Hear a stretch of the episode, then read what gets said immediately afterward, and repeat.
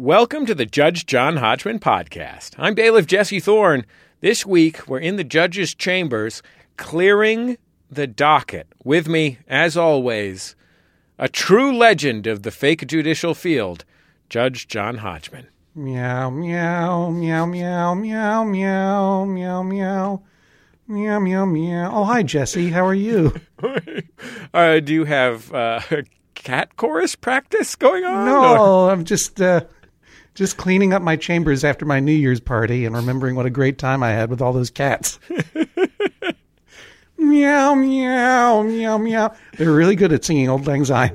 Was it just you and the cats? Or Yeah, just me and some cats. okay, did you like lay a trail of cat food into your chambers and trap them there, or these friends of yours? No, I went on Instagram and I contacted the most famous cats in the area. just just regionally though. Yeah, that's right. And I and I paid their owners to let me have a, a New Year's Eve party in my chambers with just me and some of the most famous cats of Instagram. It was very swank, I have to say. I, I mean, it sounds swank. Were there cocktails, uh, blinis? Just for me. Okay, got it. Just it. for me. It's not good for cats. Not cats can't eat blinis. Cats can't eat caviar. I learned it. the hard way. Got it. So now I've got 30 gallons of caviar I got to get rid of. Now, it's misleading. You would think that cats would be able to eat caviar, eh, if only because you imagine how Heathcliff would eat those whole fish by just dipping Right. them into his mouth and then pulling out the Pulling skeleton. out a skeleton. Yeah. No, no, I'm, I'm I'm not saying that caviar is poison to cats. It's just they're terrible with the little pancakes, the little blinis, Got it.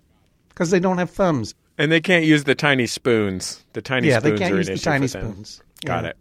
They can't use those tiny mother of pearl spoons. Let that be a lesson to you, uh, Judge John Hodgman listeners. A New Year's resolution: you know, stop using metal spoons on your caviar; it'll ruin it. Yeah, you got to have Mother mother, of of pearl. pearl. spoons. That's right. So here's three. I'll give three lessons for Judge John Hodgman listeners. Welcome to 2018. First and foremost, don't try to use metal spoons on your caviar. Second, Sure. don't try to give caviar spoons to cats. Third, and this one's particularly for Heathcliff, Heathcliff, Heathcliff, no one should terrorize the neighborhood. So I guess it's for Heathcliff and everyone else.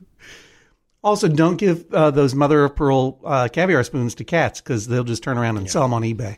How many other theme songs to television programs are also warnings to the protagonist uh, or admonitions to the protagonist of that program? I mean, that presumes when you say Heathcliff, Heathcliff, no one should terrorize the neighborhood, it presumes that Heathcliff hangs out watching Heathcliff on TV and gathering lessons from it.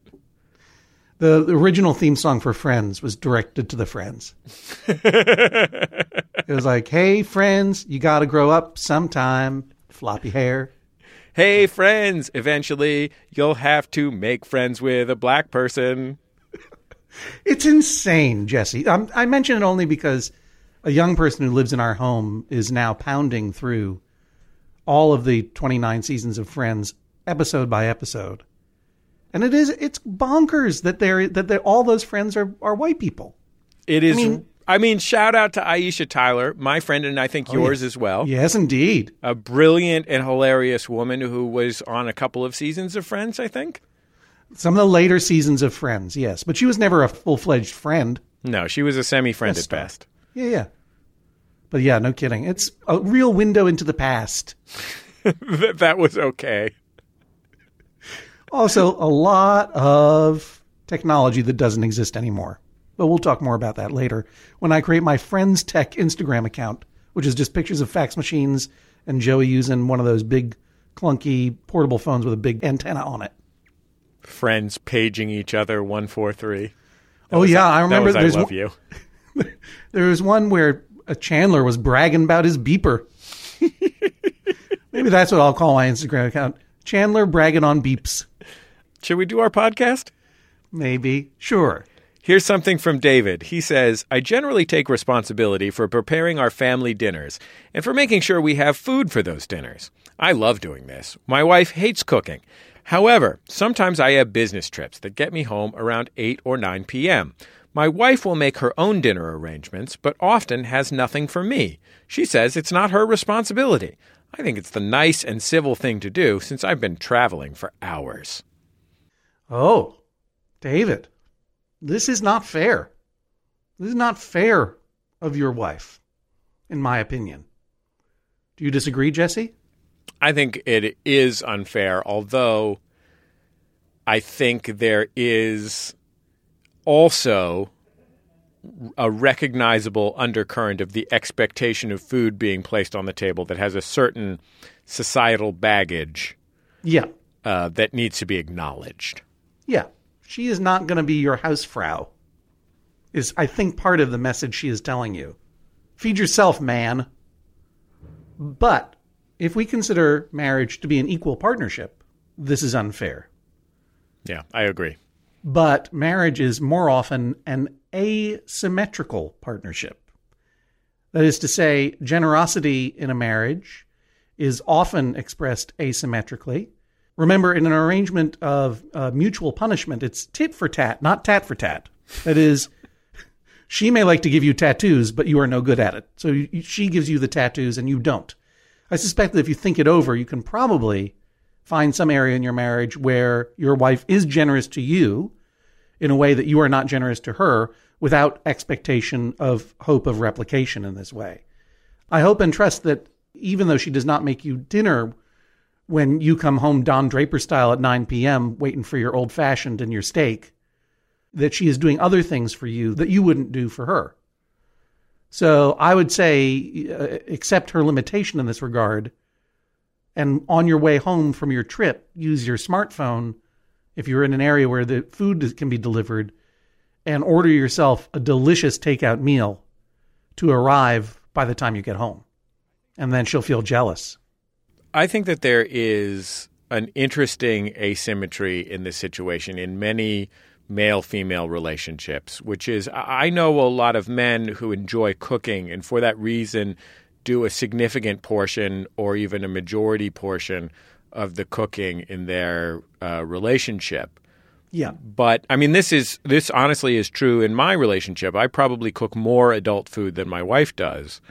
But there is obviously there are times when someone is responsible for getting food onto the table, and I think that in many relationships, even uh, to my regret, sometimes in mine, uh, that responsibility often remains on the shoulders of the woman in the relationship for cultural reasons. And I think that is a real bummer. Like, I think the thing, I, I, I don't think that David's dispute is unreasonable. However, I think he should, if he, if this is something that he wants, he should negotiate it with his wife on the days when I'm coming home at eight o'clock. Would you mind making dinner for both of us, rather than presenting it as an expectation?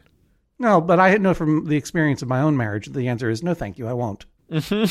Well, my wife, my wife only eats dinner because I'm there. My wife would be all right, perfectly exactly. glad to eat an apple and a slice of cheese for dinner every night if there were like crackers available for her to eat at 9:30 p.m. You know, like yeah, no, right, exactly. when I if I come home of an evening, uh, my wife will often say, "Well, I fed the kids," and I'm like, "What did you have for dinner? Another piece of popcorn?" She'll say, "Yeah, bite a bagel."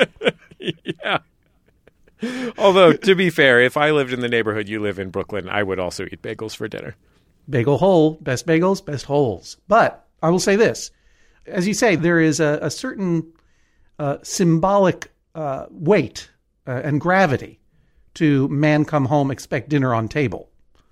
And uh, since you already have broken open uh, traditional gender roles in your marriage because you are the guy making most of the food all the time, uh, I think that you just have to accept that um, your wife isn't into cooking for you. But I am certain she does other things for you, and that it all comes out in the wash. Oh, by the way, who does the laundry? Yeah. So this is the sound of a gavel on this. Let's move on. Here's something from Angela. I'd like to bring a case against my boyfriend James. We listen to music together while cooking or driving.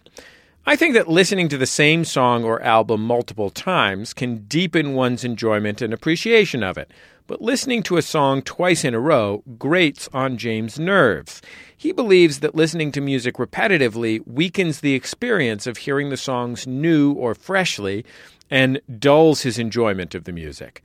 I'd like James to loosen his standards for listening to a song and or album multiple times in a row. Well, this is interesting because there is some court precedent that was set in our live show in Washington, D.C.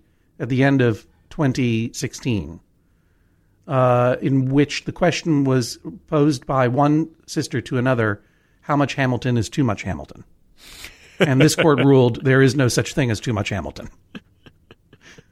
I absolutely agree that listening to a piece of work, especially a big and complicated piece of work, uh, like Hamilton or a symphony or uh, I don't know what else, Jesus Christ Superstar. What's a big complicated piece of music that you think grows in the re-listening, Jesse? In your opinion? Something I really love is uh, Steve Reich's music for 18 musicians. Sure, and you know what I really enjoyed digging into and unpacking as a complicated literary text recently? Parents Just Don't Understand by Fresh Prince and DJ Jazzy Jeff. Sure. you really got to explicate that butterfly collar. Well, only because after having heard that song, obviously when it, when it was first released, I'm a double elderlennial. I'm a pure elder Xer. Uh, it is now being revisited in my home by the young people who live there, and is a real treat. Boy, that Will Smith, he has got a very genial rapping style. He tells a story. He is an extraordinarily genial rapper. There's there is like even LL Cool J at his most genial couldn't top the geniality of Will Smith rapping. And those hit records are really good. There's Yeah, nothing wrong with them. They're genuinely oh. really excellent. Yeah, and and you know when Will Smith says, "Come on and take a ride with a hell of a guy," like I get goosebumps every time. Yeah. It's so likable, and the cadence is so amazing. But I and and though the it, is not lyrically particularly complex, parents just don't understand by DJ Jazzy Jeff and the Fresh Prince. I'm sorry, I reversed the credit order. DJ Jazzy Jeff needs all the credits he can get.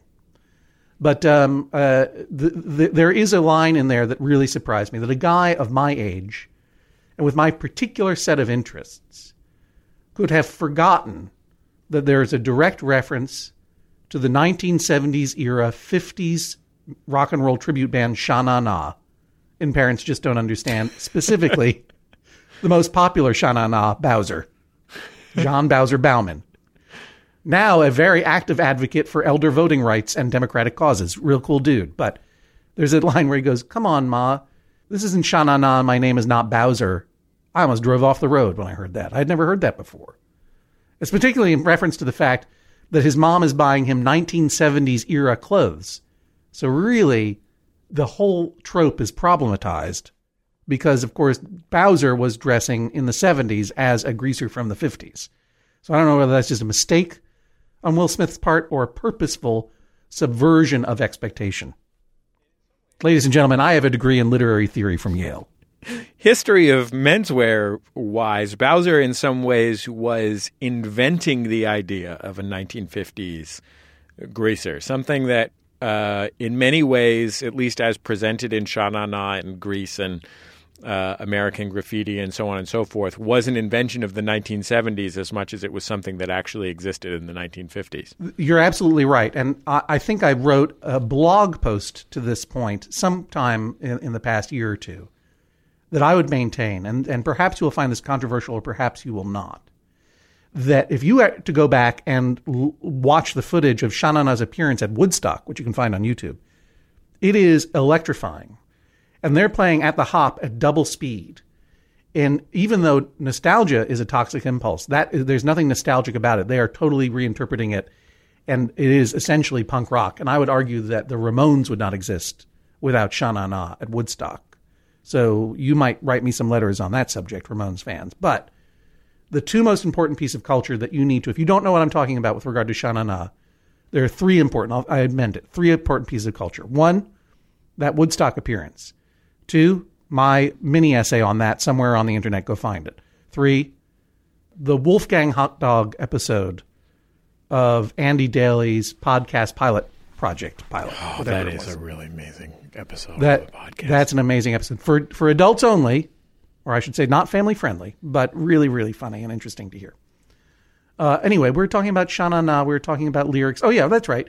So, yes, you can be enriched by listening to something over and over again. But I'm going to make another obscure cultural reference, and that is to a book called The Men Who Stare at Goats by our friend Jon Ronson, in which I first heard of the enhanced interrogation technique among many of the insidious new, essentially torture techniques that were devised and put into practice in the early 2000s during the invasion of Iraq and the war in Afghanistan, which I practice I believe has been stopped, but I, I bet it still goes on anyway, which is music torture, where they would take captured enemy combatants and put them into uh, an empty shipping container and just play the same song over and over and over and over and over and over and over again until the person began to slip. And in fact, Sergeant Mark Hadsell, who is a member of the U.S. Psychological Operations Team,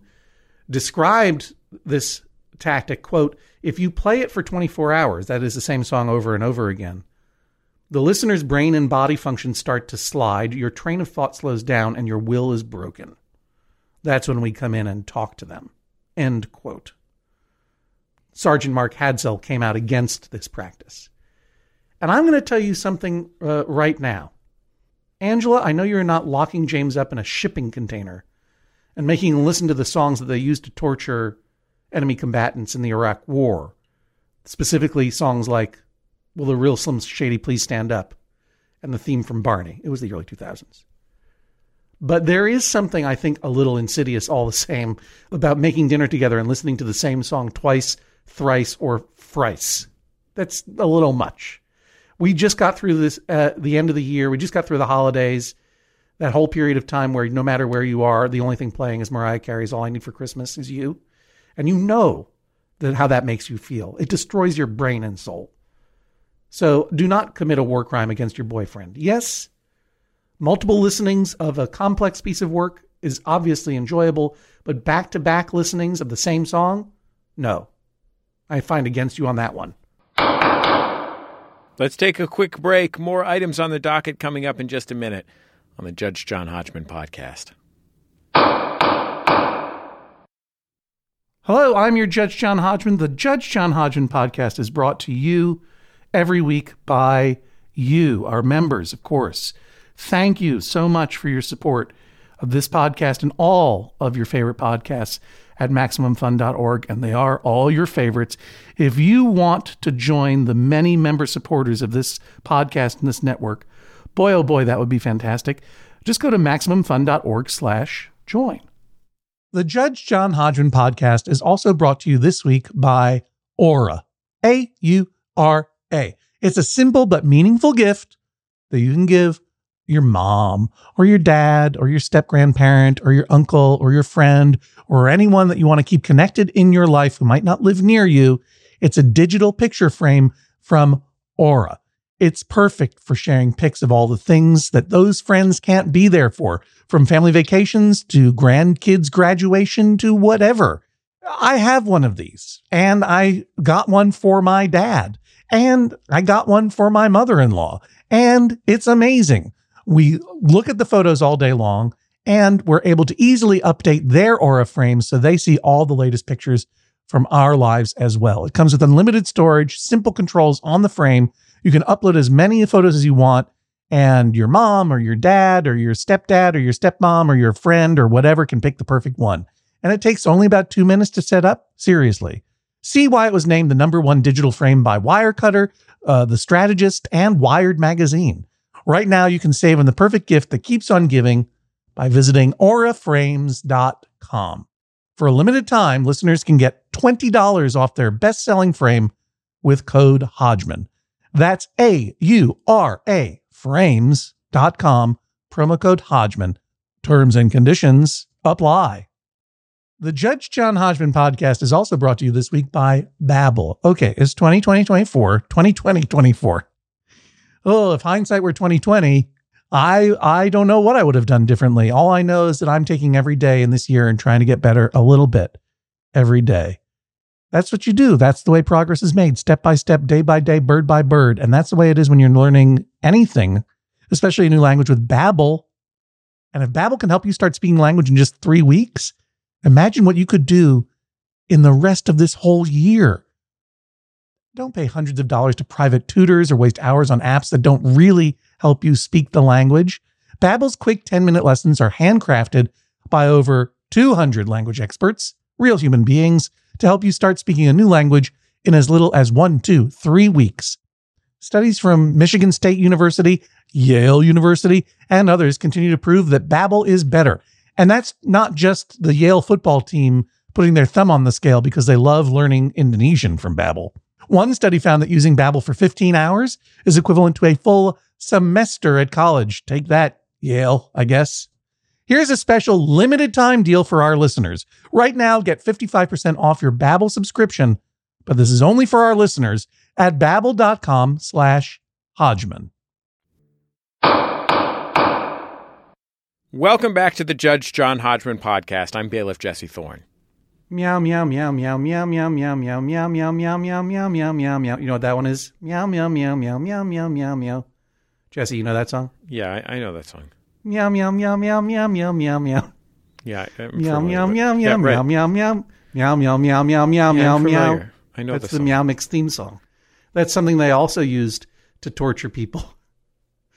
I'm sorry to say, it's one of my favorite songs, and I just learned that it's an instrument of torture. But I only bring it up again because I had a letter from a woman named Mary Diffendale, and she pointed out something to me.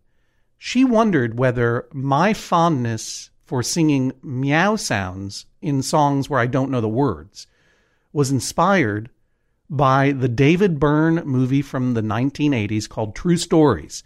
Specifically, John Goodman's character is singing a song, and I looked up the clip, the song People Like Us, and he can't remember the words, and his character can't remember the words, and he goes, We don't need meow meow, bah, bah, meow meow meow meow. And I had this sudden, incredible, it was like hearing Sha Na Na uh, name dropped in uh, Fresh Prince. I forgot. Yes, that is exactly where I picked up that habit. John Goodman, the great font of all that is awesome, gave me one of the jokes that uh, I've most enjoyed in my life and have taken credit for. So now I apologize to David Byrne. I apologize to John Goodman. John Goodman, if you're a listener, please write in and let me know if you improvised your meow meows or if that was direction from David Byrne. But either way, I apologize for stealing. And Mary, I thank you for writing in. Here's a dispute from Molly. She says, Upon moving to the Bay Area from the New York tri state area, my husband's professional attire has deteriorated from wearing khakis and a button down to jeans and a t shirt, often with company logos. My husband argues this is how everyone in his office dresses. I want him to dress comfortably, I, I want him to fit in. But I think a fully well rounded person considers everything, including outward appearance, when working in a professional office environment. If you rule in my favor, I ask that my husband no longer wear shirts with company logos or pictures to work. Hmm. California style. I want to lay my heavy head tonight on a meow of California meows. Meow, meow, meow, meow. So, Jesse, you are a menswear expert. That's true, an accredited one. You live in California. I do, all my life. I would say that uh, that you are pretty dressy for California, where in my experience, you go out to a nice dinner, you're lucky if people wear a robe and tube socks. That's true.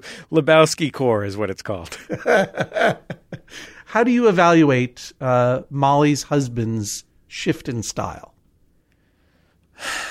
I think, and this is based on many years of experience getting and replying to uh, quandaries from men in similar situations, that particularly in technical office jobs, there is a kind of expectation that is like a reverse you dress for the job you want, which mm-hmm. is to say that the worse dressed you are, the more disgusting you look. You dress like you hope they fire you. Yeah, like basically the it's basically a power move that suggests I'm so good at my job that even though I dress like a monster and upset the people I'm like helping to make Microsoft Word macros or whatever, uh, I cannot be fired because of my technical proficiency. My tech skills are so great, it doesn't matter that I'm wearing this smelly T-shirt and these uh, bad corduroys. Right, because I live in a pure technical utopia in which all that matters is technical competence and JavaScript certifications. I am a pure brain. The coverings on my meat body do not matter. My isolation from my humanity is part of what makes me a monster to all other humans around me. Let's create Uber now. Wow, I can't believe I'm talking to the Elektro the Robot, the Westinghouse robot from the 1930s New York World Fair. Yes, and I am wearing a t shirt and flip flops. um, I think that these same people are often going to industry conferences where a popular giveaway is a t-shirt with the logo of, you know, let's say let's say Macromedia for the sake yeah. of buzz marketing a defunct company. Sure. I believe well, now defunct. now that would be retro and cool. If you had yeah. a Macromedia t-shirt. Well, I mean, certainly a Windows 95 t-shirt is a, if you can find yourself a Windows 95 dad hat, that kind of uh, garment washed cotton twill baseball cap, then you just found yourself $60 on Etsy right there. Speaking of Friends Tech, I have a very distinct memory of going into a video store in 1995 and almost renting a video cassette called Introducing Windows 95, starring Chandler Bing and Rachel Green from Friends. That is 100% real. I've seen it. Oh, have you seen the tape itself? I never rented it, so I never got to see it. I've seen it. It's on uh, internet video platforms. It's available. Is it really? And of course, if you go into your local Blockbuster video, you'll find it right there on that free rental special interest section, alongside CPR trainings and how to avoid child kidnapping.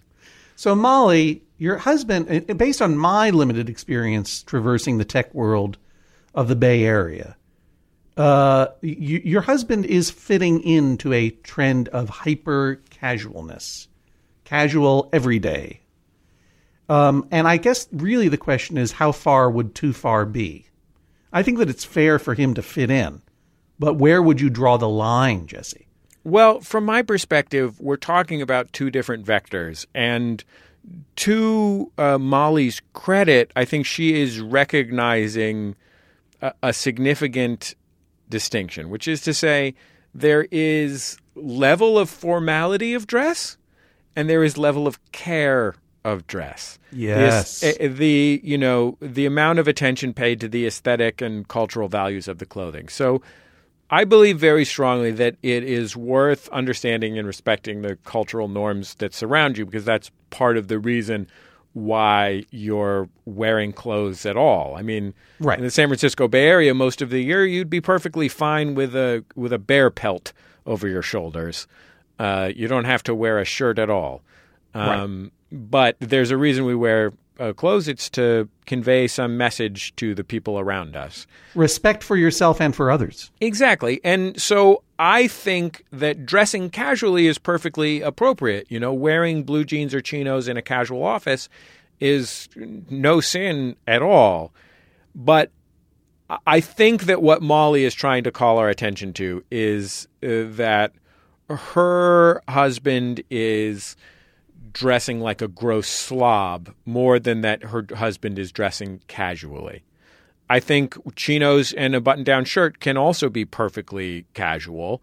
Yeah. Uh, many, many people in the world wear that as uh, casual staples, I, uh, but I wouldn't expect that. Like, I think that you can wear a t shirt and blue jeans uh, in a way that conveys that you have spent some care on your appearance and you are trying to do something. So do not abandon style just to fit in with your tech bros. Yeah, like I, I feel like whatever the aesthetic of this company that uh, her husband works for, and I'm absolutely in my mind convinced that it's a tech company. I'm sure there is a design team, right? And the design yeah. team isn't walking around in tuxedos. Uh, they're also dressed casually, as is the norm at the company, but they have actually paid attention to the aesthetics and functionality of the clothing that they're wearing, wearing just as they would pay attention to the aesthetics and functionality of whatever it is they're designing. The Microsoft macros. Exactly. So uh, think about that. And I, I think that not wearing promotional t shirts with company names on them is very, very reasonable. And I also think that avoiding t shirts that bear a a promotional message, even if it isn't purely commercial, you know, not wearing your Star Wars t shirt or your free A's t shirt that you got at the ball game and avoiding graphic tees generally is probably a good idea. There's plenty of other things that will convey more care and attention uh, than those things. And, in her request, which is simply no company logos or pictures, is actually a really reasonable thing to ask. Uh, and, and and I think that not she's not just like she's putting it in the context of she wants him to be respectful when he goes to the office, but it's also partly about being respectful to her because the way he dresses reflects upon her. They're in a partnership. And, you know, I'm not big on women saving men from themselves in any category, but certainly not aesthetic. But I do think it's reasonable for her to say, hey, how about if you dress simply and cleanly rather than wearing that Subway sandwiches t shirt that someone fired at you out of a cannon? I agree. No t-shirt gimmies. No game day giveaways. Take some pride in what you wear. You can it's okay for you to fit into the fashion culture of your office in the Bay Area, so long as, in my opinion, you take what everyone else is doing and you up it a little bit, you improve it, you move the game forward. Don't go worse than anybody else. Maybe go cleaner, cooler, nicer. And don't wear shorts or sandals. And even though I agree with Jesse, corporate logos are thumbs down, but podcast logos are thumbs up. If you go to maxfunstore.com, check it out. And like, I want to be clear that like one of the things about dressing in a simple, clean, casual aesthetic is that there are very affordable, high quality clothes that you can buy that have that simple, clean, casual aesthetic. I mean, you can go to, I won't mention any names, but go to a popular Japanese basics store that uh, there certainly is multiple, are multiple locations in the Bay Area. Um, and you can find something that will really look excellent for your $9.80. So don't feel like it's about necessarily having to buy the most expensive t shirt um, to look sharp. if I may, Jesse, let me just put this out there. I know that since we have a podcast, we should be as experts in the topic of underwear as we are in mattresses. Uh huh. Sure. But I am needing to move on to a new underwear brand because American Apparel closed all of its shops. Now, I know that's a problematic brand, and frankly, I'm glad it's dead. But I did like their boxer briefs a lot. Anyone who knows anything that resembles American Apparel boxer briefs, let me know. I'm curious to try some uh, underwear on. Don't send me underwear. That's weird. Just refer me to some brands. Mark says, I travel for business frequently. Between trips, I store my suitcase under the bed. This infuriates my wife, Monica, because she's worried about a bed bug infestation. Hang on, can I do an impersonation of Monica being infuriated at Mark? Yeah, sure. Oh, Mark! All right, go on. Is that going to become your new signature impression? Oh, Mark! Yep, that's right. Uh, here's uh, what would it sound like if Monica was at the seventh game of the World Series and she was rooting for the Dodgers? It might sound a little like this Oh, you Darvish! Since I have no reference to the Dodgers at all, I would have gone, oh, meow, meow. Okay, let's listen to the rest of this question. Oh, I yeah. would like to keep my suitcase under the bed so that pulling it out for the next trip doesn't require a schlep upstairs to the attic, which is her preferred storage location. She says she'll personally retrieve the suitcase from the attic for future trips, but she's rarely home or awake at the times I usually pack for a trip. Your Honor, please help us resolve this issue. Oh, Mark! You are so casual about bed bugs. You'll feel bad when you get them. Guess what, Mark? You're going to get those bed bugs. You're going to get them all over your body and your bed.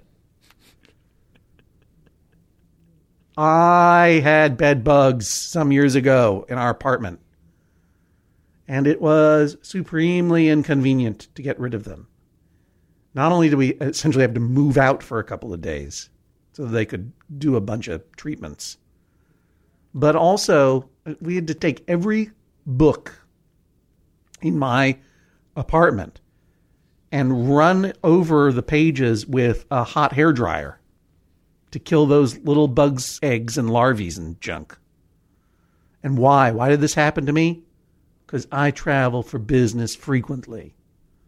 And the fact of the matter is, even nice hotels, I mean, there are a lot of people moving through there. And there has been a big resurgence of bedbugism in this great country of ours. As I believe the bedbugs have gotten a little bit more resistant to pesticide, and or maybe we're not using the same pesticide anymore because it was poisoning children or something. I don't remember what it is, but it's happening. I think it's both. Yeah. And so putting your suitcase straight from the road under the bed, it will eventually turn into a bedbug hatchery down there. It will look like a microscopic version of the egg clutch from the movie Alien in the bottom of that spaceship. That's what your suitcase is going to look like, full of bugs. And I'm not even sure Monica's solution of putting it in the attic is a great idea either, because then you're just going to get bed bugs up in that attic. And your bag is going to get even fuller infested, and eventually it's going to travel through to you. So if you want to keep that thing under your bed, Mark, fine. But I urge you to responsibly take care of your bag when you get home. And this is what you need to do. And it's a drag, but you got to do it. Bring it into your laundry room if you have one. Take all that stuff out of that bag and either wash it or if it's still clean, run it through the dryer for 20 minutes on high to kill any bugs that have uh, laid eggs in your uh, clothing. And then just take a, a, spray bottle full of uh, rubbing alcohol and spray your bag all over inside and out with the rubbing alcohol. And then you're done. Then you can put that thing right under the bed and you're never going to have to worry about it again. An alternative would be once you know your bag is clean and uh, debugged, when you're on the road, this is I've tried this for short stays, like overnight. Keep your bag in the bathtub of your hotel room and your, all your clothes too, and leave the light on in the bathroom.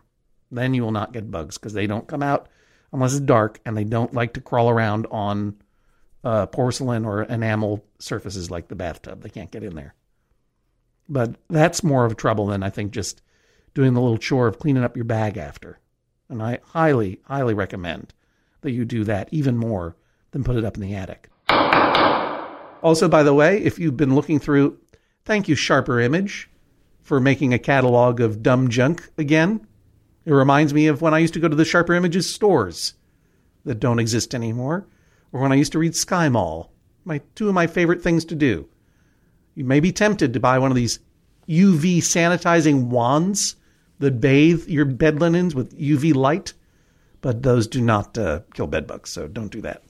Wow. Can I give uh, Judge John Hodgman listeners a hot tip who may have loved sharper image catalogs in the past? Sure. There is this German company called Manufactum. Mm-hmm. It may be pronounced differently in German. Forgive me if it is. Uh, that sent me a catalog. I bought a couple of shirts from them online from Germany, and they sent them to Sure. me. And then recently, I, I got their catalog, which is essentially a telephone book size, that they sent to me all the way from Germany. And it is the best catalog I've ever gotten in my life. I'm talking about better than the J. Peterman catalog, which is a real catalog if anyone doesn't know that that's actually a real catalog and is really fun and lovely. Um, but this Manufactum catalog, it's like, you know, like a, a druggist or an apothecary that has like white tile walls and clear Yes. glass jars of things. Yeah, well, like that artisanal mayonnaise shop that used to be over in uh, uh, Prospect Lefferts Gardens here in Brooklyn. It is like that for everything that you might use in your entire life. Everything from like un- small sized children's pool tables to like uh, personal luggage and shoes. And it's very German, but everything in the catalog is beautiful. And they sent it to me for free. but I saw that you can like order them for five euros or something, and I can't imagine a better way to spend five euros than to live in the fantasy of buying all the items out of this manufactum catalog. I know that we're already into the new year, but there are a few things on my holiday gift list that I did not get. Quick question. Yeah. Is this the kind of store where I could find myself a beautiful blown glass with cork fly and wasp trap for around 35 euros? Yeah, that sounds like exactly the kind of thing you could get there. Would you be able to get a cast iron meat slicer for around 3,166 euros? Yeah, absolutely. No doubt about it. It's not like I'm looking at their website at all, but I'm looking forward to seeing if they have a faux lizard paper elasticized folder for only 15 euros and 80 sub euros. Centime? What is it? What is cents in Europe? They have ex libris stamps.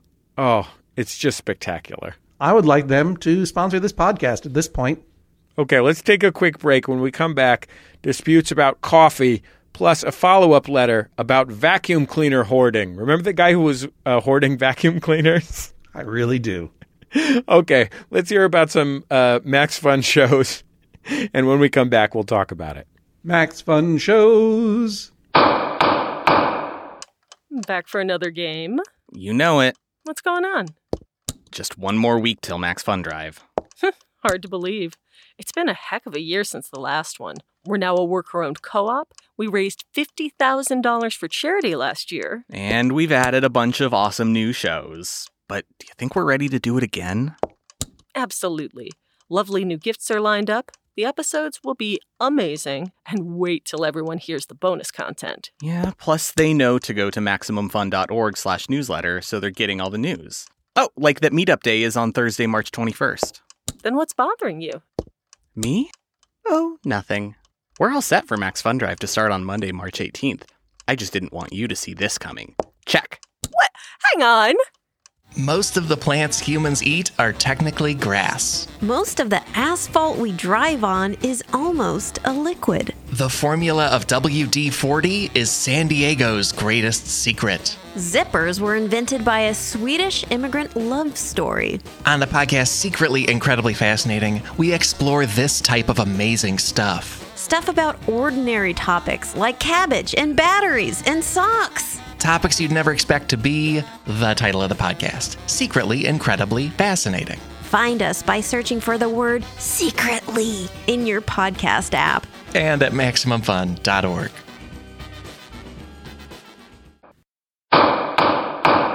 Welcome back to the Judge John Hodgman podcast. We're clearing the docket. Here's something from Dave.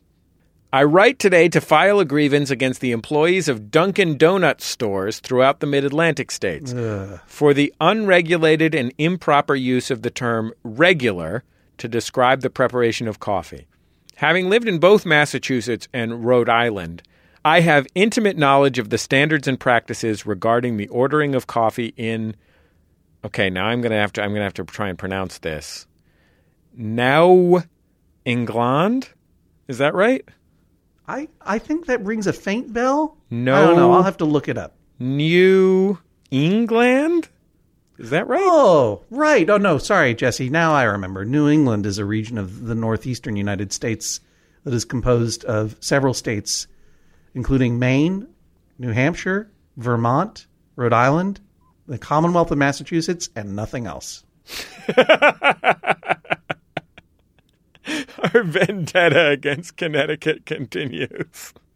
And I will say this right now Dunkin' Donuts is a New England chain. Dave, you know better than that, Mid Atlantic states. Come on, I can't keep up this ruse any longer. What's so? What's his problem here? Okay. A hot caffeinated coffee with milk and sugar may be efficiently ordered using the descriptor regular. Uh huh. I now reside in New Jersey and cannot get a consistent beverage when asking for a medium regular. Most frequently, I don't receive a beverage at all, only a blank stare or a confused inquiry. Yeah. I request the court compel all Dunkin' Donuts employees to use the shorthand common to the region of the coffee purveyor's birthplace. Oh, the Mid Atlantic states, Dave. No, New England. It is true that in New England, go into a Dunkin' Donuts. If you ask for a regular, you're going to get coffee with milk and sugar. That is a distinct and lovely regionalism that does not extend to New Jersey. And that's the way it goes, Dave. The saying is not when in New Jersey, do as the masshole does. the saying is act like a Roman dum dum. Also, stop going to Dunkin' Donuts. You're better than that, Dave.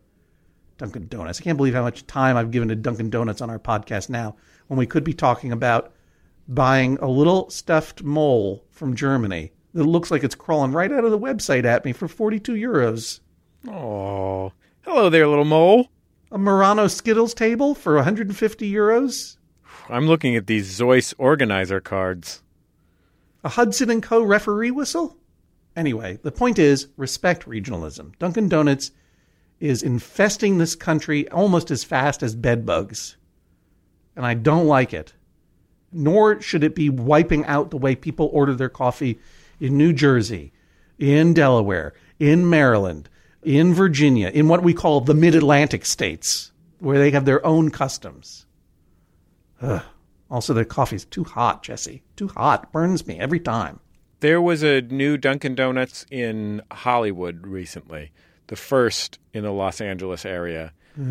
and there was a remarkable phenomenon which I got to observe from afar, which was New Englanders descended thrilled upon this Dunkin' Donuts. For a couple of weeks, there were lines around the block to go into Dunkin' Donuts and order something. And they all did this. And I think, uh, kind of collectively, after about two weeks, they all looked at each other and said, wait a minute, this kind of sucks. Never mind. Don't be tricked. People who might find Dunkin' Donuts to be exotic, people of New England don't believe they deserve pleasure. That's why Dunkin' Donuts is the way it is. Go get some good coffee from your coffee bean and tea leaf or whatever. All right. Judge Hodgman, I think that the emblematic coffee chain of the mid Atlantic region is not Dunkin' Donuts, but rather chock full o' nuts. That is a classic brand. I don't think they have. Do they have chock full of nuts stands anymore? I don't know that they do. And frankly, it's a brand that I know of only because after his retirement, Jackie Robinson was an executive there. Uh, but really? it is a truly iconic can of coffee, one that as a non coffee drinker, you know, when, uh, like, I, I also don't drink beer, but like, I imagine what beer I would drink if I drank beer based exclusively on aesthetic values. Which is to say, I would drink the one that Errol Morris used to do those commercials for in the late 90s. Uh-huh. Uh, but with coffee, that chock full of nuts can, that bright yellow can, Yes. is so beautiful and distinctive. And also, it says chock full of nuts, despite the fact that that phrase, you have to have so many generations of embedded branding before you come to realize that a can that says chock full of nuts has coffee inside of it. Right. it's a truly magical thing and i can even even though i you know if i drank coffee i guess i would probably my wife drinks very fancy mail order coffee i guess i would drink that. But in my imagination i exclusively drink out of yellow cans of chock full of nuts Chock full of nuts. Also, it was a store that sold something other than coffee that became famous for its coffee, much like Dunkin' Donuts. Chock full of nuts naturally came from a store that sold nuts, and it was from New York originally. William Black established it in 1932, and then he converted all of his nut stores to lunch counters and started serving coffee. And as according to this internet that I'm reading right now, their signature sandwich was the nutted cheese, made of cream cheese, chopped nuts on dark raisin bread. Oh, how tastes have changed. yeah that is uh, that is the like 1937 new Yorkist meal i've ever heard People didn't know what tasted good yet. Did you know that cans of chock full of nuts in 2017 just say contains no nuts on them because people outside of New York have no idea what it means that a yellow can says chock full of nuts? I did not know that. Do you know the chock full of nuts uh, jingle? No, how does it go? Chock full of nuts is the heavenly coffee. Meow meow Meow, meow meow, meow, meow. Yeah, I don't remember. That's I do remember, but I am right about that first line. All right, let's move on. Well, on the subject of coffee and Dunkin' Donuts, we've got something from Kevin about office coffee runs. My coworker Jillian confronted me as I returned from a walk to the local donut shop for an iced coffee. She complained she too would have liked a refreshing iced coffee, and it was selfish of me not to announce my Dunks run in advance. It says that here. Dunks You know what that run. means. It's a dunks run. Oh my god. you know who goes on a dunks run? A total dunce, as far as I'm concerned. While I agree that it's a nice gesture, one should have the freedom to get their own coffee without fear of reprisal. I ask that you rule. I really like that uh, requesting that someone be included on the dunks run uh, also constitutes reprisal. It's only the first volley in a long running war of words. Oh yeah, it's a spite match, an office spite match, classic uh, to the New England region. I ask you, rule that no one should have to provide advance notice of any coffee run. You know, I've gotten pretty lenient in this courtroom on our no buzz marketing, uh, but I have to say we've really lowered our defenses now that we've gotten two Dunkin' Donuts plugs, including the term "dunks run" in. But you're right, Jesse, that this does describe a certain New England uh, office ethos where your friends until someone fails to do the right thing, and then you are enemies for life. Tit for tat, mutual, reciprocal punishment. That is what makes an office family an office family in New England. I have to side with Kevin here. Someone should be able to go make their chock full of nuts dash, their chalk dash, without always saying to the office, God, who wants me to bring back stuff for them every now and then? It is not selfish of you to not announce your coffee runs, Kevin, but it's not especially generous, but it's not selfish. You can do it. But if you don't want Jillian to murder you, you may offer to get her something the next time you go. I like the idea of a television procedural, maybe a a law and order situation where they're they're wearing their trench coats and standing over the outline of a dead body with blood stains on the ground, and one of them turns to the other and says, "What the hell happened here?" And then the other one goes, "He didn't include her on his dunks run." Dum dum. I'll say this. I don't like Dunkin' Donuts coffee because I don't like it. Because it is designed for New Englanders who are just using the coffee to drink a lot of sugary cream. It is, as they say in New England, wicked hot when they serve it out to you. Such that when I have it in my car, I can't touch it for like three hours without burning my whole hand. But when I make it myself and don't make it too hot, I like the Dunkin' Dark coffee that you get from the supermarket. I like that all right. So Dunkin' Donuts, you can sponsor our podcast. You and Manufactum can co-sponsor the podcast. Otherwise, it's going to be Judge John Hodgman podcast run on chock full of nuts for the rest of time. So think about that. Here's a follow up from Desiree. She wrote in about vacuum repairs in episode 338. And this was a case where a man kept picking up broken vacuum cleaners on the side of the road with the intention of repairing them and selling them for a profit. Uh, but he would fill his living room with them, as I recall. That is right. Not just his living room, also hers, I believe. Yeah, here, here's what Desiree says. A buddy of mine has found 50 vacuum cleaners curbside over the last few years. He keeps track of them and shares on social media. He's a curbside picker and found furniture restorer for his income, so it would make sense that he'd be looking in piles for these kinds of things. Literally every single one was simply full or had a clogged hose, and usually they're practically brand new. No mechanical fixes needed. He has a running list of people who call dibs on his next vacuum find, and he gives them away. Thanks, Desiree.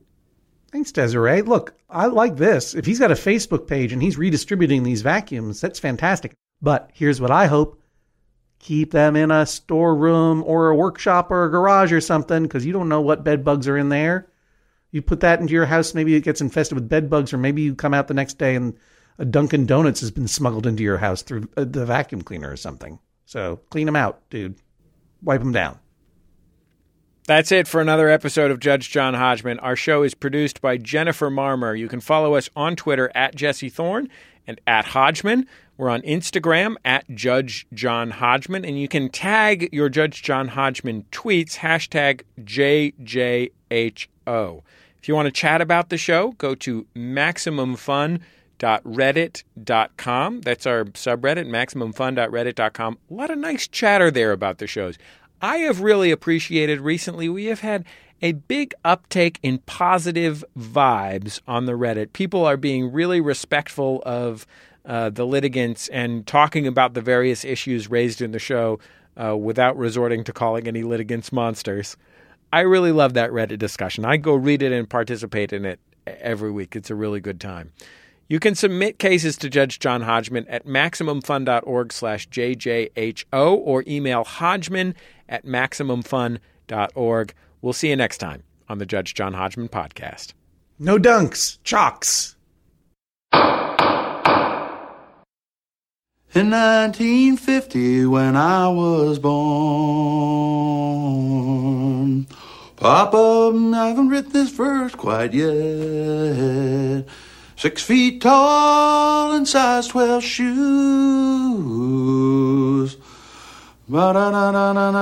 People like us, we don't want freedom. We, ah, meow, meow, meow. We just want someone to love. MaximumFun.org. Comedy and culture. Artist owned. Listener supported.